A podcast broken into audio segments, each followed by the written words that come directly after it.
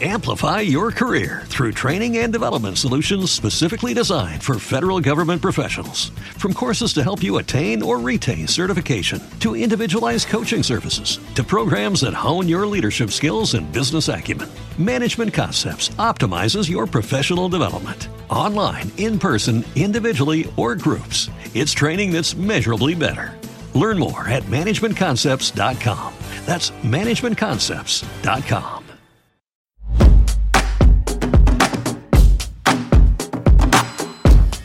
¿Qué hostias pasa en el mundo? Aquí, en los FinPix. Sam Bankman Fried is really becoming the industry's lifeline during a crisis lately. I'm fascinated, endlessly fascinated with Sam Bankman Fried's role in all of this. You've been now described as the JP Morgan, if you will, of the crypto business. A lot of people called you um, the savior of crypto, the patron saint of crypto. The Michael Jordan of crypto, if you will. Sam Bankman Fried. Sam Bankman Fried, the Sam JP Morgan Bankman of. Fried. SBF, JPM. Do you know SBF? I think it's cool that the guy has just initials, uh, SBF. Some on Twitter calling him the hero right now of the industry. There's comparisons to Warren Buffett back in the financial crisis. Or if you go way back, JP Morgan in the panic of 1907, bailing out the banks before the Fed was even created. Sam Bankman Fried is trying to play the role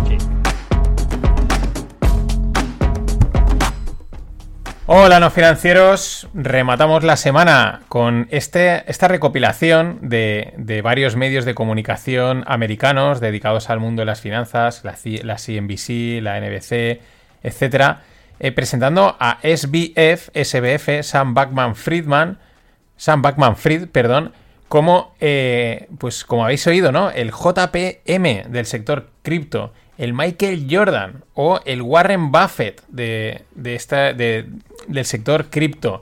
Eh, bueno, esto al, al mundo de la prensa le encanta, ¿no? Es el nuevo tal, es el nuevo no sé qué. Pero es que no se salva ni un canal, o sea, prácticamente todos, desde Jim Cramer, que es el Bernardos americano, hasta Andrew Sorkin, eh, todos, todos alabando, ¿no? Hace un año, guau, es que es el woof, af, etcétera, ¿no? Y es que es otro claro caso de todo lo contrario de lo que dicen, ¿no? Basta que digan es el nuevo Michael Jordan para decir, vale, pues probablemente está muy lejos de serlo, ¿no? O es el nuevo mm, lo que sea. Esto es, vamos, casi matemático. Basta que lo digan para que no se cumplan.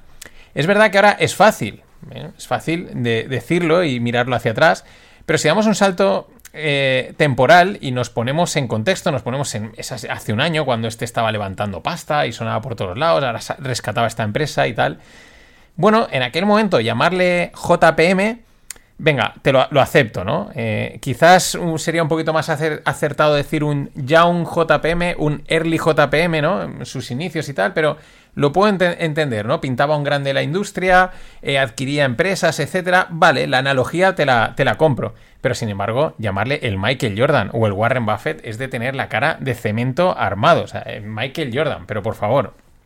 En fin, eh, lo último de SBF de Sam Backman Fried y FTX es que el colega sigue sin pisar la cárcel, que ya la peña flipa. Mientras, eh, pues está haciendo turnés por medios de comunicación, podcasts, spaces de Twitter, donde eh, pues la peña flipa, literalmente flipa al oírle, porque digamos que es que eh, él intenta esculparse o aclarar lo sucedido, o incluso él mismo dice entender qué es lo que ha pasado, ¿no? Como esto, yo no sé qué estaba pasando, pero lo único que consigue es liarla más con sus declaraciones y con las cosas que, que dice, que algunos dicen, es que te estás casi inculpando, la, la estás complicando más, tío, cállate y desaparece o, o que te metan en la cárcel, ¿no? Las cosas como son, tiempo al tiempo. Pero esto de FTX pinta a un caso estilo Epstein. O sea, la mierda que debe haber detrás de aquí, yo creo que no nos la imaginamos todavía. Pero bueno, vamos con un FinPix así variado, algo de Twitter Mask, porque hay que hablar ya a la vez. Eh, y con eso cerramos esta semana semifestiva, rara, puente trabajo, puente trabajo en España. Por cierto, la encuesta, que no, es encuesta, porque simplemente me escribe respecto a los soniditos, que si Hasbula o tal y cual, va 3 a 1 ganando. ¿eh? La gente dice, no, esto es marca de la casa, pon este, pon lo otro, tal, sigue dándole, así que eh, volverán, tranquilos. Pero también había que probar, había que dejar el, silencio a ver cómo funcionaba. En fin, vamos con, otro indicador contrarian, ¿no? Como hemos dicho, de basta que la prensa lo diga para que sea lo contrario, basta que la peña cripto diga A para decir seguro que es B. Y uno para mí muy claro son los gemelos Winklevoss. Ya sabéis, eh, prototipo de americano de éxito, altos, guapos, buena familia, buena universidad, campeones eh, deportivos de no sé qué historia. Ya para mí el warning era, eh, es que si lo piensas, un empanado como Zuckerberg les quitó Facebook en su cara, o sea, se, lo virló en su auténtica cara, ¿no? Lo cual ya es para decir, ostras, que, el, el, que se lleva las collejas de la universidad te lo acaba de levantar en tu cara, ¿no? Eso ya era un warning. Pero claro, como eh, eran días de vino y rosas y todo el mundo, ah, qué guay, es que guay, es que se, han metido los Winklevos en cripto, qué pasada, ¿no? Eh, yo, sin embargo, por eso, cuando estos se metieron en cripto y montaron el Exchange Gemini, pues ya había que pensar, ¿no? Había que decir, mmm, hay que levantar las orejas, cuidado, ¿no? Porque estos mm, es que ya se la dieron y no sé, no sé. Pues bien, eh, ahora Genesis, que es otro broker cripto, cuidado, no confundir con Gemini de, los hermanos Winklevoss. Bueno, pues Gemini, que está, perdón, Genesis, que está en la cuerda floja, como prácticamente casi todos los exchanges, pues eh, resulta que le debe 900 millones de dólares a los clientes del exchange de los hermanos Winklevoss, o sea, es decir, de Gemini, porque pues estos cogerían lo que hacen los bancos, ¿no? Cogen los depósitos, lo prestan, etcétera, tal, pero claro, no es lo mismo prestárselo a otro banco para que haga una operación, llamémosla segura, ¿no? O una liquidez a corto plazo, algo así, que sabes que ese dinero pues es difícil que entre en riesgo, a, claro, a prestárselo a, otro, a, otro, a otra historia de estas de, de cripto, ¿no? Pues ahí están, claro, esto se va esparciendo.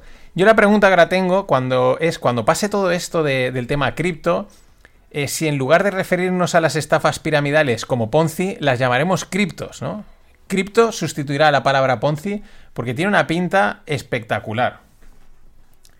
Y vamos a ir con un variado. La cadena de hoteles hostales, porque están ahí en la línea entre hotel y hostal, eh, de hecho, hay muchos sitios en los que son hoteles, pero les ponen el nombre hostal por temas regulatorios, ahorran pasta y estas cosas. Bueno, pues la cadena de hoteles hostales de origen indio llamada Hoyo, muy, sobre todo muy implantada por la zona del sudeste asiático, Asia y tal, y están bastante bien, recorta 600 puestos de trabajo en su división de tecnología y corporate. Es decir, ahí en la parte de, de tecnología y en la parte corporate, que es como pues, el staff, ¿no? Los que mandan, los directivos, etc. Hoyo, como no, está invertida por SoftBank de Masayoshi Son. Porque, bueno, pues ya que hablamos de sectores Ponzi, pues todo hay que mencionarlo, ¿no? Ahí queda. De momento, y en línea con esto, pues son dos los sectores que están poniendo a gente en la calle. El tecnológico, del que pues el, caso de ellos es un ejemplo y hemos hablado de, de otros tantos, y el financiero, sobre todo especialmente en la parte media alta de sus organigramas. Por ejemplo, otro dato, Morgan Stanley recorta un 2% de su staff global, unos 1.600 empleados. Ahí es nada, finanzas y tecnología, ellos ya están tomando medidas. Y luego, Apple planea mover parte de su producción fuera de China. Según los proveedores, parece que el destino de esta producción sería Vietnam e India. Y claro, eh, tiene su lógica, ¿no? Entre las restricciones desde Estados Unidos, que si no se pueden enviar chips, toda esta historia, que leyes que ha sacado Biden, que si los empleados americanos pierden el visado y toda esta historia, eso lo unes a las políticas internas de China. El otro día JR tuiteaba, dice, eh, China es un quiero y no puedo. Es lo mismo que dice Mike Green. Eh, mm, claro, pues con que si el, el COVID cero, no, tal, etcétera, pues al final te lo acaban poniendo muy complicado.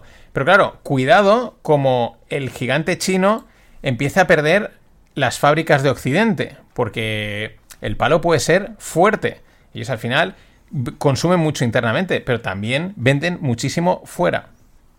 Y vamos con Mercadona, la cadena de supermercados española por excelencia, pues presentó resultados esta semana.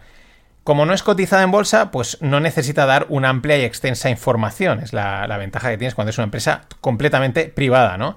Porque normalmente las empresas que cotizan en bolsa se dice que son públicas, ¿no? Están ahí, eh, pues las puede ver todo el mundo, ¿no? Bueno, de hecho, eh, pues la información que presentó, la cuenta de pérdidas y ganancias publicada, pues es muy escueta, es nada, un folio, cuatro o cinco líneas, pero es una cuenta que dice muchísimo del sector y concretamente de Mercadona. Los datos, Mercadona factura unos 25.000 millones, 25 billions de Trump, y tiene un beneficio neto de 680 millones con M, o sea, factura 25.000 millones y tiene un beneficio neto de 680 millones. Y sé que dices, ojalá cogiese un pellizquito de esos, ¿no? Pero es un margen muy pequeño, concretamente es un 2,7%. Esto es ir al límite. Completamente. O sea, por eso Eh, si conoces un poco las cosas de Mercadona, una de sus políticas internas de gestión es la calidad total, que en realidad es un sistema de control férreo y estricto. Claro, es que a poco que la líes, a poco que se te vaya algo fuera del control, ese 2,7% de beneficio desaparece, se evapora, entonces tienes que ser súper estricto. Claro, también nos da una idea de lo complicado que es el sector de la distribución, muchos costes, necesitas mucho volumen y al final tienes muy poco margen. La ventaja, pues que la gente es lo, último en lo que va a dejar de gastar el dinero, ¿no? En la comida. Y vamos con nuestro amigo más, porque es que Elon no puede faltar ni una semana en los FinPix. Pero es que, eh, pues, pues, ¿qué vamos a decir? Pues es que el tío se lo gana, el tío está ahí a pie de cañón. Bueno, dice que ya podría, él ya podría tener implantado un chip de Neuralink en su cerebro y nadie lo sabría. Estas declaraciones las hace al hilo de que asegura que en seis meses y previa autorización del gobierno eh, podrán implantar estos chips en humanos. Dice que ya están listos, que lo tienen ahí preparadito. Y pues ojo, esto también es un salto importante. La semana que viene os hablaré de la inteligencia artificial que esta semana ha dado, bueno, lleva dando, ¿no? Pero, ha sido como muy latente el salto que, ha dado en este 2022 durante estos últimos días. Haré un FinPix solo a esto. Más cosas de, de Musk. De momento, pues el Neuralink, este chip, lo han, implantado en, en, animales, como aquellos tres cerdos que presentaron, pues no me acuerdo ahora cuándo. Eh, qué simbólico, ¿no? Es como estilo caperucita, tres cerdos. Pero bueno, según la propia Neuralink, han matado a, a 1.500 animales en experimentos desde el año 2018, de los cuales 280 eran, eh, serían ovejas, cerdos y monos. Y claro, pues esto ha levantado polvo y la compañía está bajo investigación federal por abuso de animales. La denuncia, como no, pues viene de propios empleados que dicen que los experimentos se están acelerando, ¿no? Se le están yendo de madre. Siempre hay en la polémica. Y si creías que faltaba algo que no tocase Musk, pues mm, te equivocas o nos equivocamos, porque esto ya es flipante. Elon ha afirmado que el riesgo que corre de ser asesinado es muy significativo, pero al mismo tiempo decía, bueno, pero que si lo intentan no lo van a tener fácil, ¿no? Que no soy, no soy Hombre, no es fácil acabar conmigo, ¿no? Impresionante. Y el cierre tragicómico, de esta primera parte del podcast, pues lo pone Hertz, la empresa, la empresa de, de alquiler de automóviles, que ha sido condenada a pagar 168 millones de dólares a cientos de clientes por enviarlos a juicio y a la cárcel. La historia es que, por un error de registro, los clientes entregaban el coche de vuelta, ¿no? Lo han pillado, lo han alquilado lo devuelven. Pero no quedaba registrado esa entrega. Y la empresa, pues lógicamente, detectaba que, pues, que el coche no había sido entregado, que el coche lo daban como que había sido robado y demandaban a los clientes. La demanda llegaba tan lejos que muchos de esos clientes acabaron con cargos de delito grave, ¿no? como hay como en una marca en el expediente, pero es que incluso algunos de ellos pasaron eh, tiempo en la cárcel. Flipante, pues a pasar por caja, a pagar. Y bueno, hasta el 10, hasta el sábado, tienes para, para hacerte cofundador del Club No Financieros.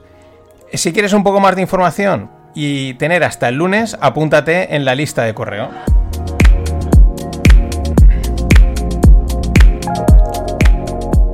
La lista de correo la tienes en la newsletter, en las notas del episodio o me la puedes pedir. O, pues si es un lanzado, directamente te haces socio del club que que va para adelante, va para adelante, ya somos 39.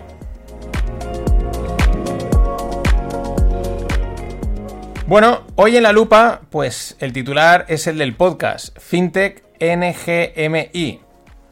¿Qué quiere decir esto? Pues FinTech es la rama de startups que, dedicadas al sector financiero, como bancos de transacciones, inversiones, etcétera.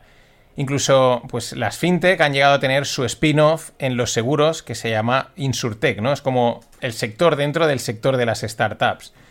De hecho, de este último, pues han salido algunas startups, la verdad, muy potentes. El, ahora no me sale el, chico este de Alcoy, Iñaki, eh, Iñaki no sé qué, pues vendió una. En fin, han salido algunas potentes.